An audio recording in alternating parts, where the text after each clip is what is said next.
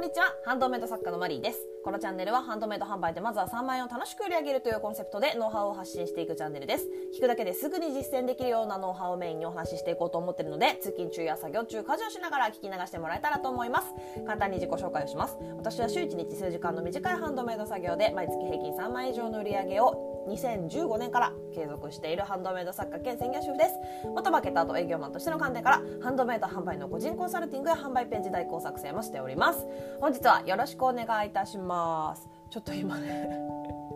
くしゃみを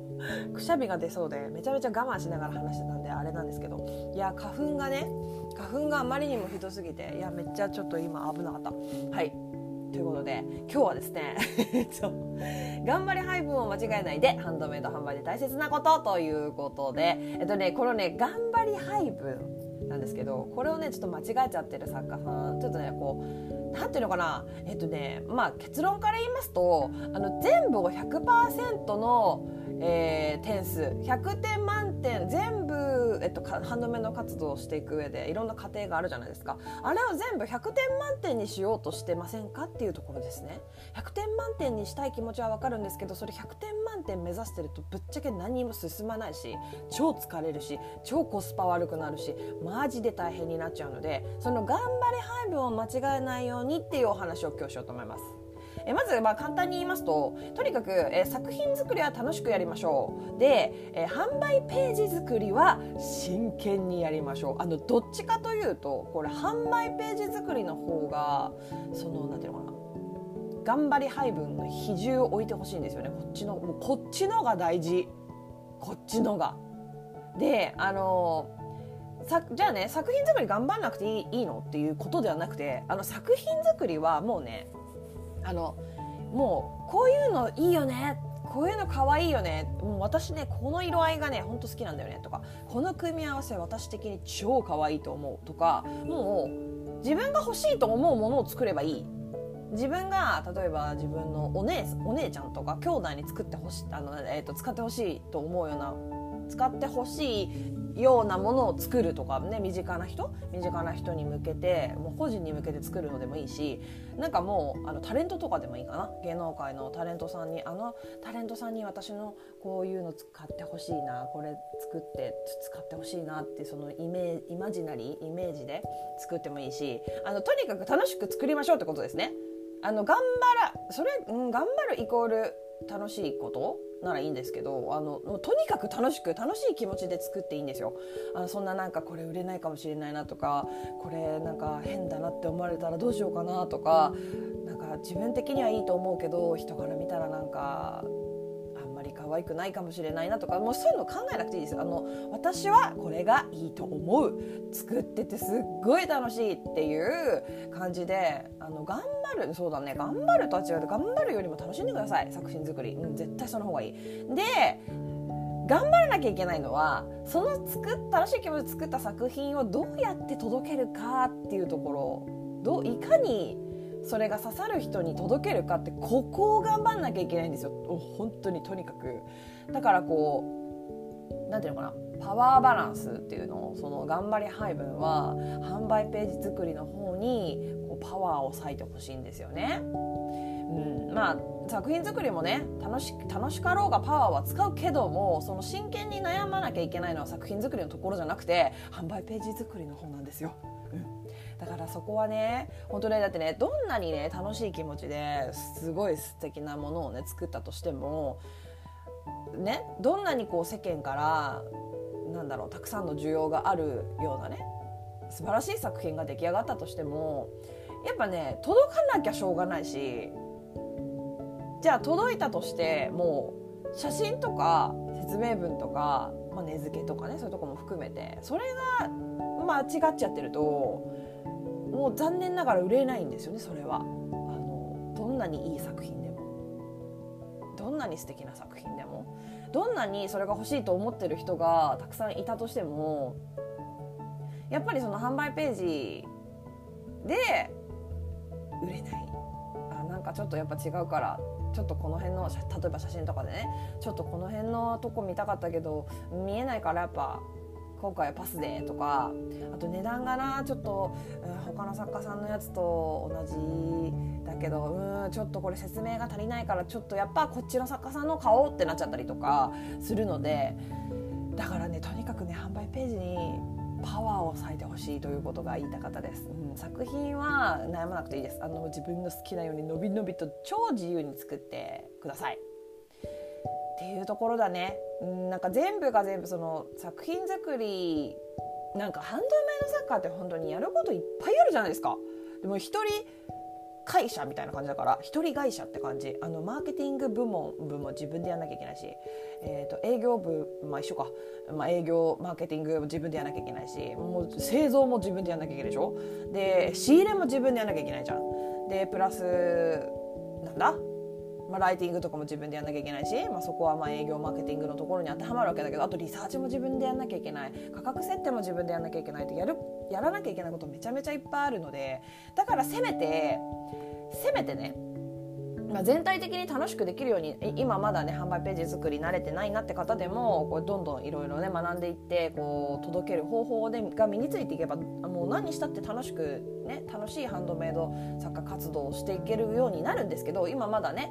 えーとま、学び中だという作家さんはとにかく何て言うのかなできるだけこう何て言うのかな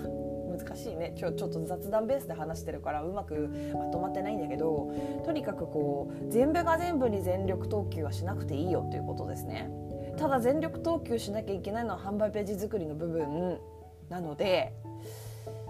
そう。全部が全部。だから梱包とかさもういろいろあるじゃん。それを全部ね100点満点中の100点満点を目指してやろうとすると本当無理っていう感じ。本当に心が折れるんで。だから徐々にでいいしそうだな。販売ページ作成は80点ぐらいを目指してもう作品作りはだから点数とか関係ないよね。点数とか気にしなくていい。でそのうちこうマーケティングが分かってくると自分であこの作品は需要あるなとかこういう作品を作れば需要がある層にこういう風に届けられるなとかそういうのが見えてくるようになるんですよ。今はね。今全然何言ってんのかちんぷんかんぷんっていう方でもやればやるほどやっていけばやっていくほどお客様のリアクションが見えるようになってくれば、ね、なってくるほど本当にそれが分かってくるようになるので。そうなるまでその折れないで続けてほしいですよ。うん、せっかく皆さんね素敵な作品作ってるので本当届け方の部分だけは本当にこう一番パワーを使ってほしい。一番時間をかけてほしい。で私多分ね作品のアイディアは、まあ、かなりアバウトに大雑把に言うとそうだな。えーと、ハンドメイド作家としての活動する項目が例えば10個あると、えー、なんて言ったらいいのかな？えっ、ー、とえー、なんて言ったらいいんだろう？うんとね、まあ、10あるとするじゃないですか、えーと、販売するまでのハンドメイド作家の仕事が10あるとしたら、えーと、アイディアは1作成は2残りの8が全部販売ページっていう感じかな私の感覚で言えば、まあ、写真撮影と、まあ、もっと細かく区切ればもっと細かく区切れちゃうんだけど写真撮影とかあとまあハッシュタグ選定とかいろいろね。あと根付けのリサーチとかほっとこのぐらいのパワー配分というかその重要なのはこっちっていう感じ？いやいやあの手抜きして作品作ればいいよってことではないですよ。決してね。そこはでも本当にさもう何回も言ってももういいよって感じかもしれないけどとにかく楽しく作ればいいです。自分の好きなようにね。自分だったらこれがいい。自分はこういうのが欲しい。自分は絶対にこれが可愛いと思うっていうえーと、だから別にそんなにパワー割かないで楽しいだけの気持ちで作ればいいだけなのでっていうところですよねなんかねこう見ていると結構こうあれもこれも全部100%ね、振り絞ろうとしてる真面目な作家さんがとっても多いなって思うんですけどやっぱりねどんな企業でもねパワーバランスは取ってると思いますよ。うん、あのお金をかけるところお金をかけないところっていうのもそうだしあの時間をかけるところここはもう時間をかけないところっていうそういうバランスをやっぱじやっぱ一人ビジネスなんでやっぱ自分でこうこうなんていうのバランスをこううまく取っていかなきゃいけないんですね。うんバランスをこう崩してしまうと本当にこう心が折れてしまったり本当に疲れ果ててしまったりとかするのでうんだからそういうところをねちょっとねあ自分はどのぐらいなんな。あ自分ちょっと頑張りすぎてるかなとかちょっとこれ考えすぎてるかなとかあこれちょっともう見切り発車でいいやみたいな